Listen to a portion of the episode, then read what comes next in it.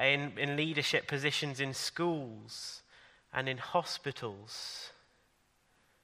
Lord, we thank you so much for those who have an opportunity to seek the good of those that they are entrusted with, ultimately pointing people to Christ. Lord, we pray that you would give them the endurance to live each day faithfully serving Christ. And Lord, would their witness, as those who are in these positions, would that shine out to those who are under them as they see that they are living for a different King, not for themselves, but for the Lord Jesus Christ. And Lord, as we think of those who have faithfully served you, Lord, this weekend we do think of the Queen. Lord, we thank you so much for the 70 years of faithful service that she has offered. And Lord, thank you that she has so often, amongst those years, proclaimed Christ and her hope in him and the strength that she finds in him.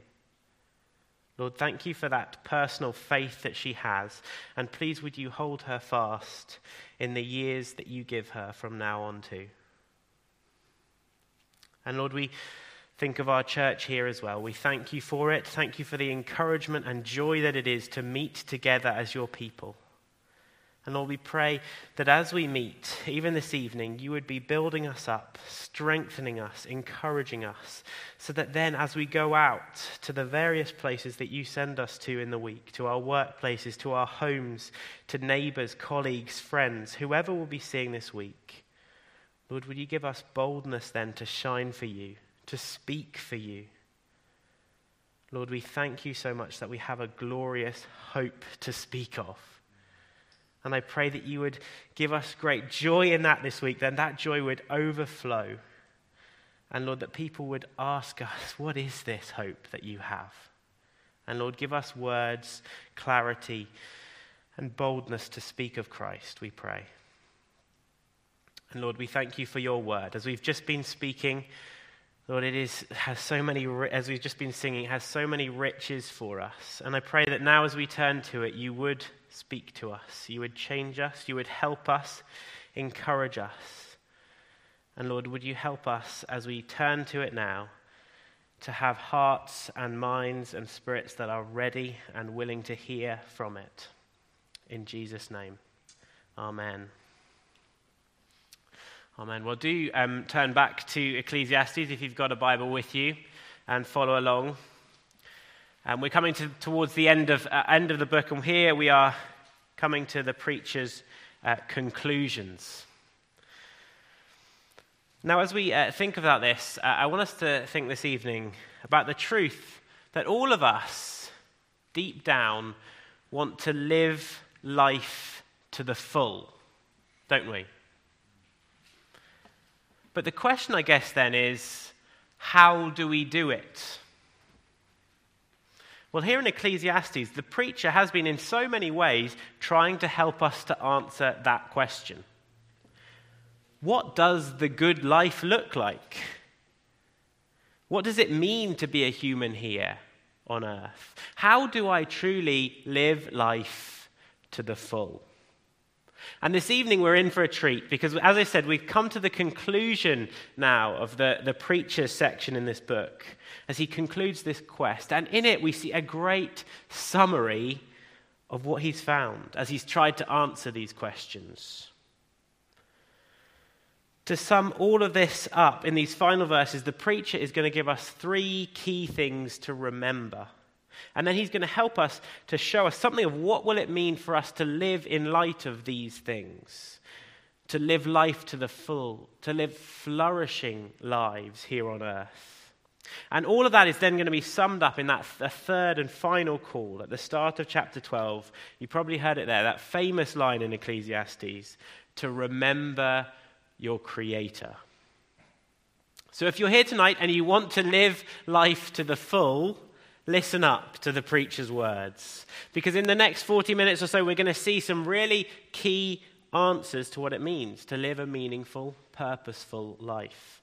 A life that has joy, hope, a life that you can find rest in, even amongst the vanities, frustrations, and difficulties that there are too. So let's get started then. And first of all, uh, let's turn to verses 1 to 6. And the first thing that the preacher would have us remember to live life to the full. And that is that as he's been showing us time and time again, we are not in control. To see this, look at those opening six verses with me. Uh, and first of all, see what the preacher repeats time and time again. And that is this phrase, you don't know. Look with me, halfway through verse 2 there. You don't know. You know not what disaster may happen on earth. Then, verse 5, you do not know the way the Spirit comes to the bones. And then later in that same verse, you do not know the work of God. And then again in verse 6, you do not know which will prosper. This is what the preacher has found in his quest, his search for what it means to be a human here on earth, and that is that there is so much that we do not know. We don't know what disaster may come upon us. We don't know truly how life is formed. It's a miracle, isn't it? We still can't get our heads around that. And we don't know how our business venture will fare tomorrow. And why is that true? Because ultimately, we are not in control, but God is. That's the key verse in this section there, verse 5. The preacher writes, As you do not know the way the Spirit comes to the bones in the womb of a woman with child, so you do not know the work of God who makes everything. God is the one who not only makes us, makes the baby in the womb, but as the preacher says there, he makes everything. It's a pretty big statement, isn't it? He is above it all and he's in control of it all, and we aren't. And this is what the preacher has been trying to get us to come to terms with again and again in the book. That as humans here on earth, we are actually going to better flourish live life to the fullest when we realize and accept that. Accept that we aren't in control of our lives. So rather than spending our lives trying to chase that control with everything that we've got, which will ultimately be like chasing after the wind, we should accept that reality and allow it to actually free us. Free us to play our part rightly in life. Because there's a right handing over that goes on when we give God our tomorrows, isn't there? And one of the things that God has given us to do today, then, is work. Notice how in these first six verses of chapter 11, the fact that we don't control our lives and our future radically changes the attitude that we should have towards our daily work that God gives to us. See, no longer does life become all about grabbing after things things that we won't ultimately be able to keep for ourselves anyway, trying to control our lives, laying up things for ourselves here on earth for tomorrow. But instead, we should be giving our lives to work and to working hard and trusting that work to God who is above it all. See there in verse 1 what the preacher says. He says, Cast your bread upon the waters for you will find it after many days. Speaking of light, living life to the full, there's a boldness here in this world, in this, uh, these words, aren't there? We aren't exactly sure what the preacher is getting at. Perhaps he's getting at the ancient sea trade where you'd send a ship out and obviously it would then hopefully come back fully stocked. But whatever it is, the imagery, the imagery here makes the message clear. Yes, you don't know what tomorrow will bring. But don't then give up. Get on, get on with doing something in the day that you've been given, even something that possibly could be slightly risky. As you cast your bread off, it's possible that it's not going to come back, like the ship could sink. But the preacher is saying, You don't know that. So put that into God's hands. He's the one above it. You can't control tomorrow anyway. So do your work today and trust that God will do with it as he sees fit. And often, probably, you will see the rewards of that work coming back to you, as the preacher points to here. How is it then that we can have that kind of attitude towards our work? It's because of that truth that we aren't in control of tomorrow anyway. What would be the point in just sitting back, maybe just trying to protect what we have for our benefit? Just think of the parable of the rich fool that Jesus tells. It speaks similarly, doesn't it? From Luke chapter 12. The rich fool, he hoards his stuff, the benefits of his work, so that he has ample goods laid up for many years ahead. But God says to him, Fool. This night your soul is required of you, and the things that you've prepared, whose will they be? As Jesus concludes, so is the one who lays up treasure for himself and is not rich towards God. This is what the preacher has shown us time and time again. Money, possessions, all the things of this world, they promise so much, but ultimately they are vanity. They amount to nothing when all's said and done. So, if you've got some bread, if you've got money to invest or a skill to use or whatever it may be, don't cling on to that as if it's something that then you can make, make you happy in itself. But sit loose to all of that and use them purposefully, invest them purposefully, working hard in all that you do and leaving the results to God. That's what I think the preacher is saying in verses 3 to 6 as well. Verse 3 there, it's an interesting verse, isn't it? It's talking about some things are certain in life. If there are rain clouds, it's going to rain. A tree is going to lie where it fell. But notice that again, these things are outside of our control. We can't make it rain. We can't make a tree fall where we want in a storm.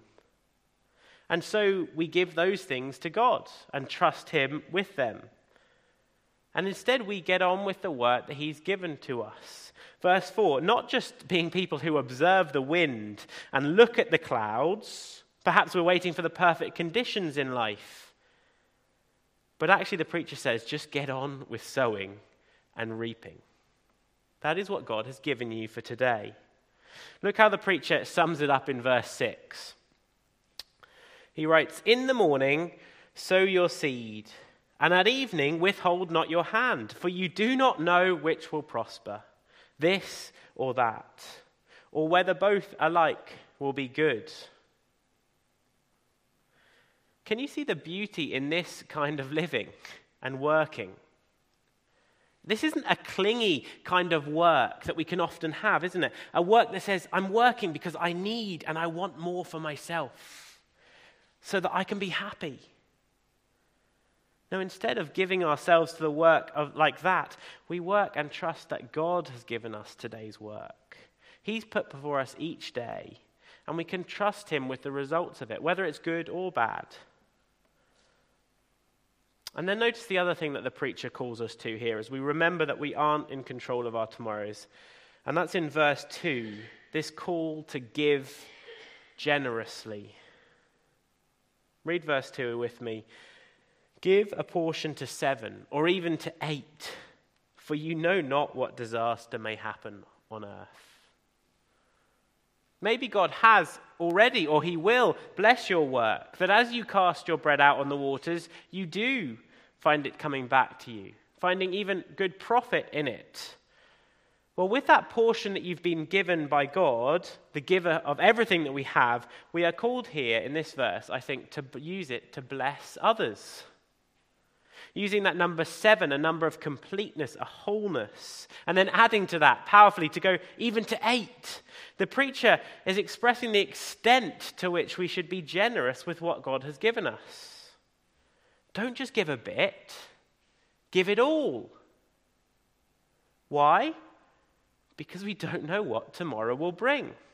We're not in control of it. We don't know what disaster could fall upon us and our business. So do with it today what you can. And one of the things that you can do with that today is be generous.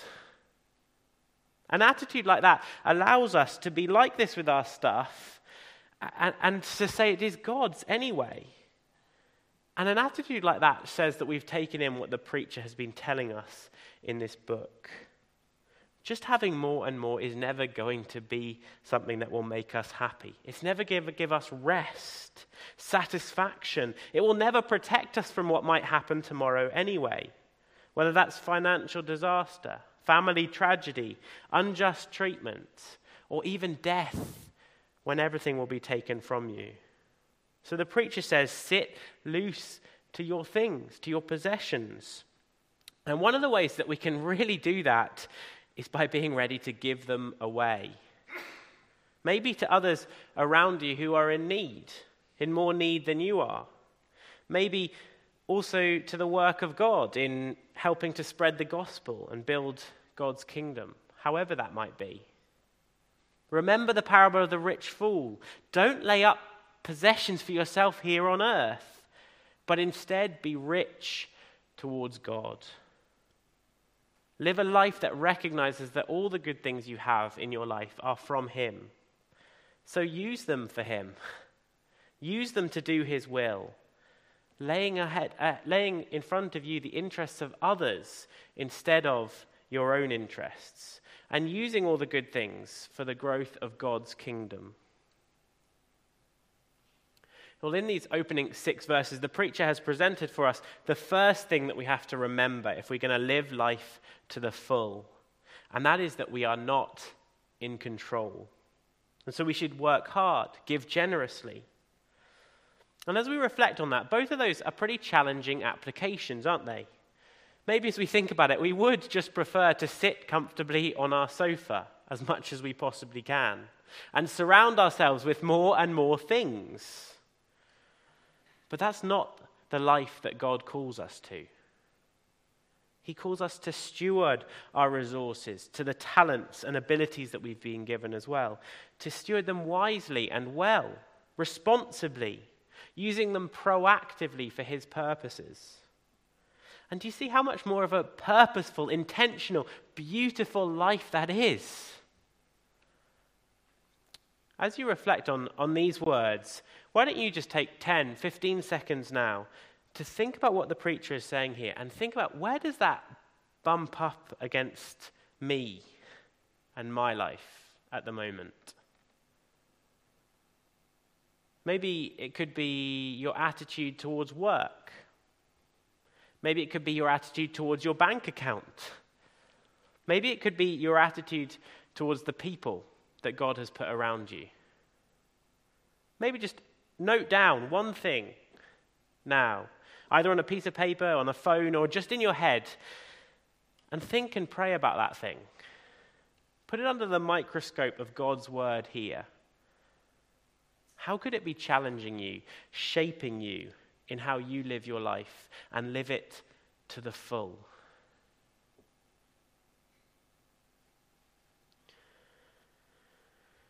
Well, keep that thing in your head, take that on. But let's jump on now into verses 7 to 10 as well. And here the preacher is going to give us the second thing for us to remember so that we can live life to the full. And that is to remember that life is fleeting. The preacher has again and again, hasn't he, been reminding us of, of this in this book. And here in the conclusion, he reminds us of it again. Look at the second half of verse 8. There the preacher writes, Let him remember that the days of darkness, that is death, will be many, adding that all that comes in life is vanity. In this case, I think almost certainly, because that word can be translated as vapor or breath, I think that's what the preacher is getting at here. It's here today, it's gone tomorrow. And we see that again in the second half of verse 10 as well, as the preacher writes that youth and the dawn of life are vanity. Again, fleeting. As soon as we realize it's there, it's gone. Like with the first reminder that we aren't in control, being reminded that life is fleeting and gone so quickly doesn't necessarily seem that helpful in living life to the full, does it? But it actually really is. Why? Because even though life is so short, there really is so much goodness in it. But often we just don't stop to take it in, to realize it, to enjoy it, which is what the preacher wants us to do.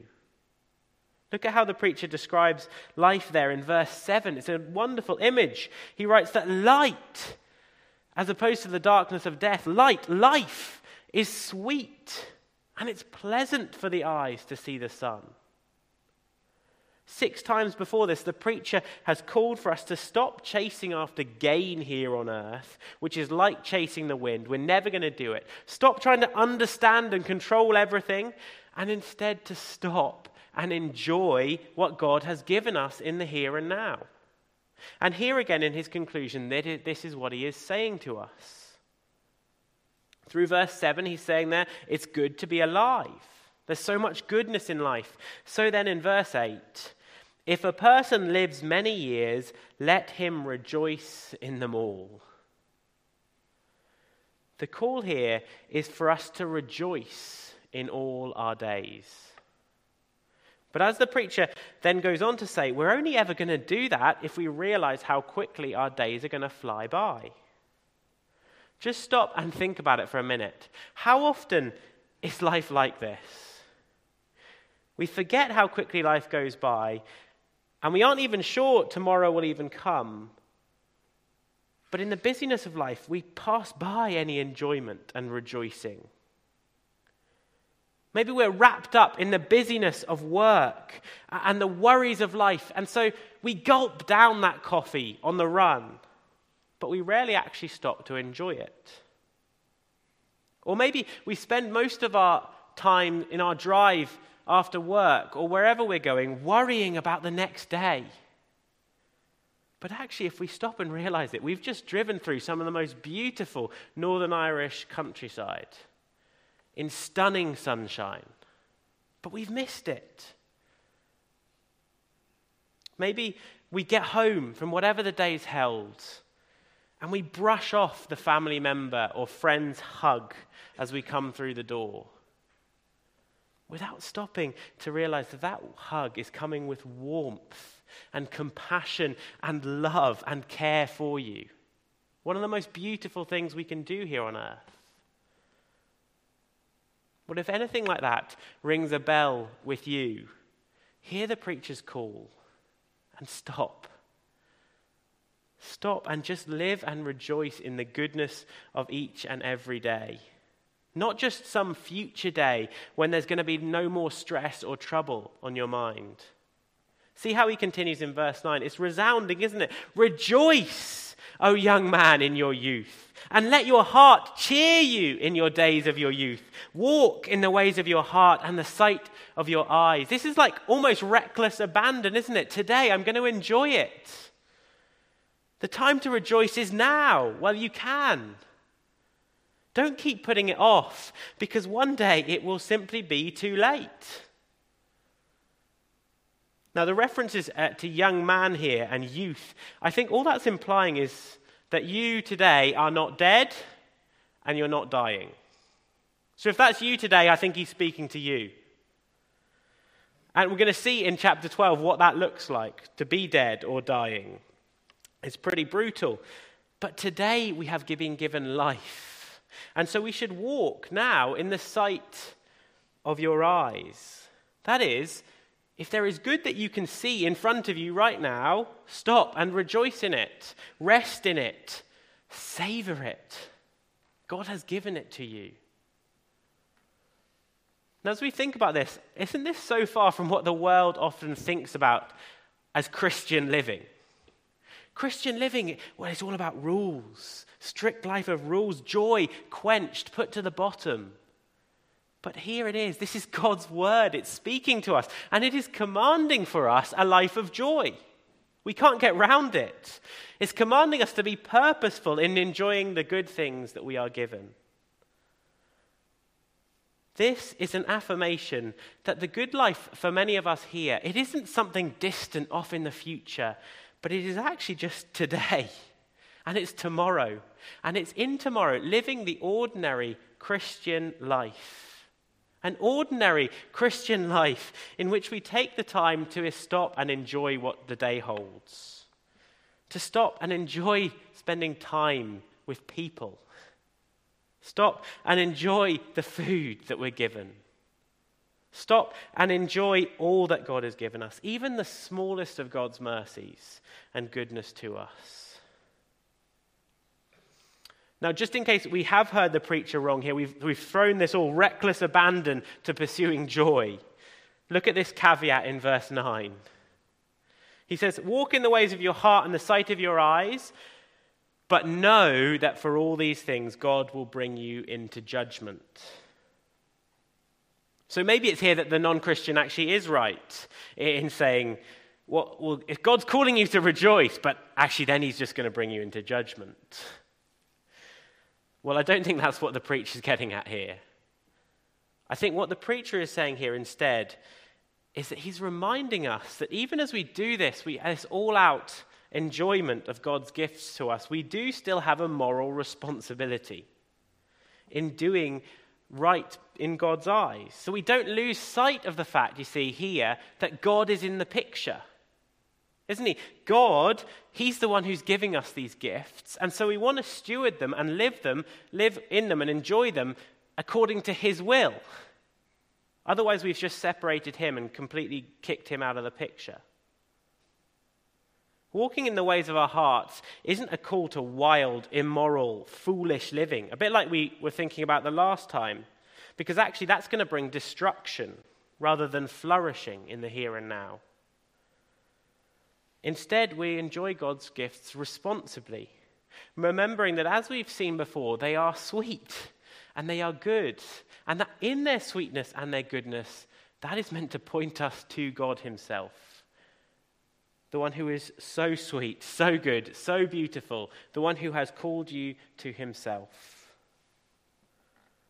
Far from diminishing our ability to enjoy the things of this life, keeping God and His judgment in the picture is actually going to enhance it.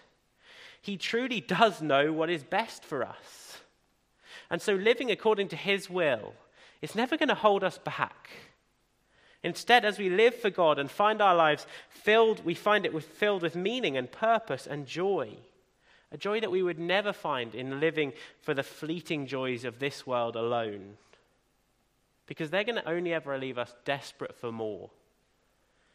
But God is the one who can truly satisfy our souls. He is the one who will allow us then to enjoy the, the things that He gives us here on earth. Verse 10, I think, is a reminder that life won't be completely joyful all the time, though.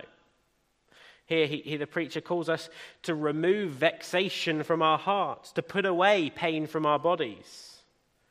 And I think he says this because we will inevitably have times in our lives when we will have different uh, troubles, different emotional troubles, different physical troubles. But I think the point here in verse 10 is again, we don't sit in those. We don't wallow in those and allow them to take away our joy in the Lord. Instead, even while we feel the pain of each of those things, and they're very real, we don't allow that to take over our hearts and our bodies, allowing each of those things to suck everything that we've got in life, our energy, our zeal out of us. See, it's so easy for that to be the case, isn't it? For life's vexations, its worries, its anxieties, its troubles, its setbacks, its hardships, we can add to that, can't we? Or we can allow them to take over our lives. So that pretty much all that we end up thinking about is those things themselves. Well, here the preacher is saying, I hear you. Those things are real. But do you realize that even as you allow those things to take over your life, as you do that, actually you're preventing yourself from taking joy that is also there. Real joys. And as you do that, as you allow yourself to wallow and sit in those things, you kind of are saying, Well, I'll just wait for another day, a future day, to enjoy God's good gifts. But maybe that day won't come. Remember, life is fleeting. Pretty soon, there'll be no more good things here under the sun to rejoice in because death is going to come and take them away from you. I mean, we all feel this, don't we? How quickly life goes by. Where have those two years of COVID gone? I, I feel like I just left university and here I am 32. What happened to that's 20, that's 14 years of my life? What's happening? And given that, we need to stop, stop putting off enjoyment. Because that's what God is commanding us here. We need to stop putting off enjoyment for that future day when, well, we're through the exams, or that future day when well, we don't have that trouble in our family, or that future day, whatever it might be. Given what he's saying here in verses 1 to 6, I presume some of the enjoyment, some of the enjoyment will be in the everyday work we're given as well. I think the question is have you been putting off rejoicing? Pleasure? Have you been putting off joy in your life? Or perhaps, what is it that's in your life that you're allowing to cloud out, to stop you from having any kind of joy whatsoever?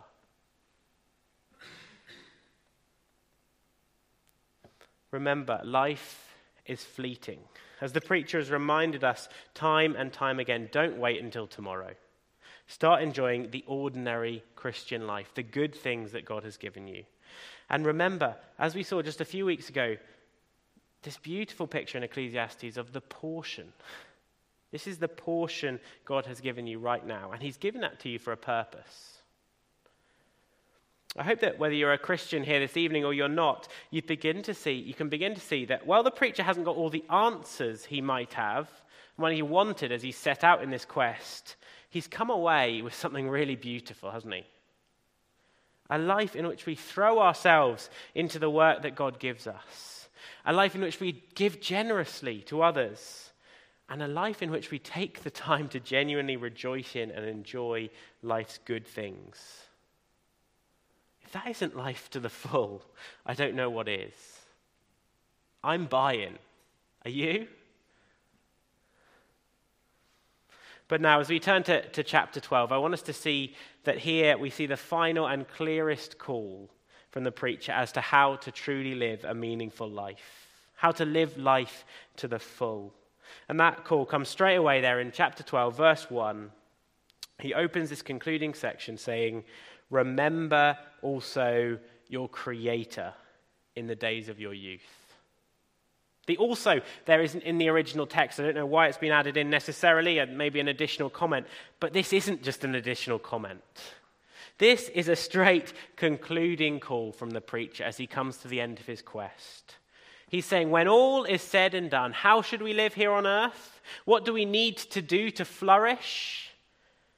Remember our Creator. Notice the use of Creator here. It isn't just God, is it? In this is a reminder that God, the Creator, is the one who made you. He made me. He made everyone and everything in this creation. And that puts everything and everyone back in its right place, doesn't it? God, the Creator, well, He is the one above the sun, not under the sun, as we've been hearing about again and again in this book. He is the one who has not only made us, but right now, above the sun, is holding us and holding us in His hands. And then on the other side, there is us under the sun. We're the created ones. We don't have anything in our hands except what God gives us each day. Did you notice that God has well and truly been in the picture up to this point in chapter 11, hasn't he? As the preacher has shown us how to live life to the full. He was there in verse 5 as the one who makes everything, he was there in verse 9 as the one who judges everything. And so now the preacher extends that out by calling us to purposefully live all of our lives remembering this Creator and Judge. And that isn't just a remembering in the sense, oh, yes, oh, yeah, He exists, doesn't He? But actually to live in daily mindfulness of Him, to live with Him at the center of all that we're doing.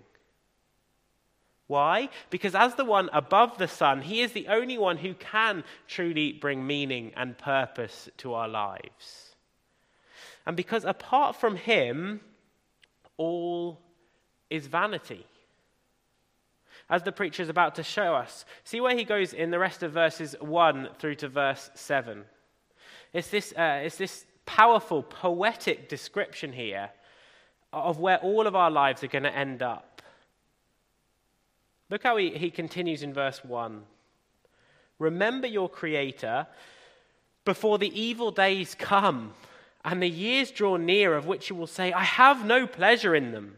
Before the sun and the light and the moon and the stars are darkened and the clouds return after the rain. This is a pretty graphic description, I think, of someone who is no longer in their youth, which is what the caller, who, who the preacher was talking to earlier. But instead, this is someone who is most likely at death's door.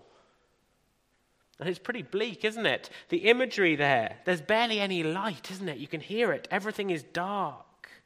Even when the rainstorm that's been there looks maybe to have passed, well, more clouds return. And then in verses 3 to 5, we get this blow by blow by blow, shocking portrayal of what the unmaking of us will look like in old age described here in the imagery of this great house that's now in decline. Follow along with me in these verses. The keepers of the house, the hands, they tremble. The strong men are legs, they're bent. The grinders are teeth, well, they've fallen out, they don't do their job properly. Those who look through the window are eyes, they don't work properly, they're dimmed.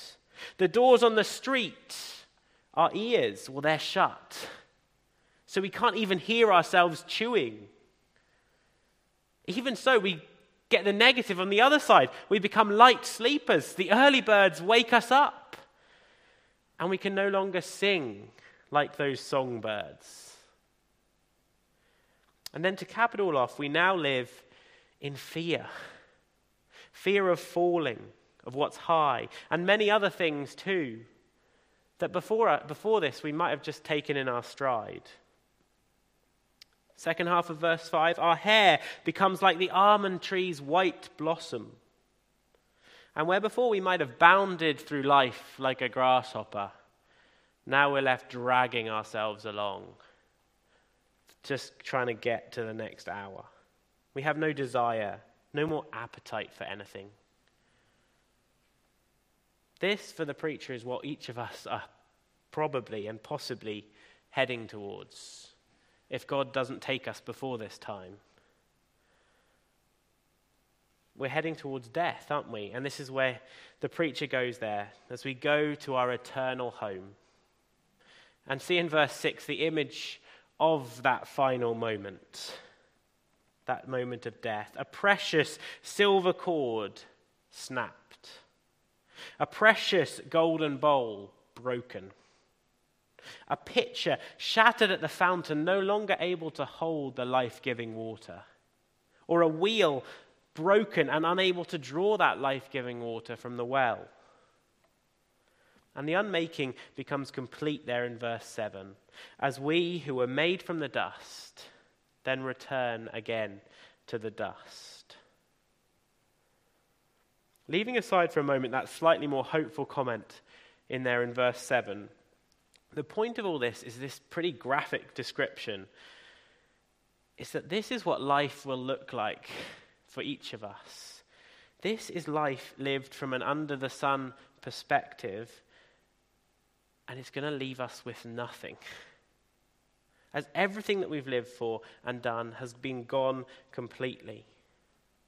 As the preacher concludes, just like he opened the book with, verse 8 vanity of vanities, says the preacher.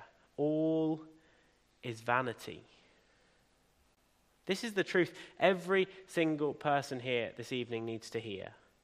If you fail to remember your Creator in the days of your youth while you can, before these dying moments, before death comes, there is no gain, no hope in life for you. It will all, everything that you've done, the toil that you've done, it will amount to nothing. And this will be what you were left like, with not being able to take anything with you. You'll be left with nothing. But as the preacher's just said, there is hope. There is hope. Because we can remember our Creator this evening. Please hear this from the preacher in Ecclesiastes, and please hear this from me. There is one above the sun, and he has made you, and he loves you. So come to him. Find meaning and purpose in your life. Ultimately, living life here under the sun to the full. But also because this, if we remember our Creator, there is hope beyond the grave, beyond this terrible picture of what death will look like. See there in the second half of verse 7 what the preacher says. As we die, our spirit returns to God who gave it. And that is the truth that we need to hear. As we die, our failing bodies, yes, they return to the dust, but our spirit, our soul will return to God as the judge of all that we've done here on earth. This is what the preacher has spoken about before as well. And we hear so much similarity here with what we read in the New Testament as well, particularly Paul writing in 2 Corinthians chapter 5 verse 10. He puts it like this: For we must all appear before the judgment seat of Christ, so that each one may receive what is due for what he has done in the body, whether good or evil. At that point, as we come before our Creator and our Judge, at the end of our lives here under the sun, the only hope that we can possibly have is that we have remembered our Creator in the days of our youth. In New Testament terms, that here on earth we have lived trusting and hoping in the Lord Jesus Christ, the one who came to give us life, as Steve was reading about earlier, life abundantly now and eternal life to come. In Christ, even though we are fully deserving of judgment, as we've so often tried to live our, as, as if God the Creator doesn't exist. But in Christ, we no longer face condemnation and judgment for our sins, for dethroning God in our lives. But instead, we will enter into life, a life of even greater rejoicing than we could even begin to imagine as all the enigmas, the pain, the suffering of this life that the preacher has so often commented on in this book, all of that is going to be wiped away. Wiped away completely, and we live with our God forever, basking in, resting in, and enjoying, rejoicing in his eternal goodness, singing praise to him for all that he is and all that he has done for us. That is our future if we will remember our Creator in the days of our youth. Vanity of vanities, says the preacher, all is vanity. But that doesn't have to be the case for you. If you will hear the preacher's call tonight, call to remember your Creator in the current day, today, life will not be vanity. But instead, you can live it to the full. Live it to the full in the here and now, working hard, giving generously, rejoicing in the good things that God's given you. And then, even more incredibly, live life to the even fuller in the life to come. Don't let God's word pass you by this evening. Come to Him, find life. As one commentator powerfully puts it, many have remembered too late, but none have remembered too soon. Remember your Creator in the days of your youth. I promise you, you will never regret it. And your life can be lived to the full now and to the fuller in eternity. Let's pray together.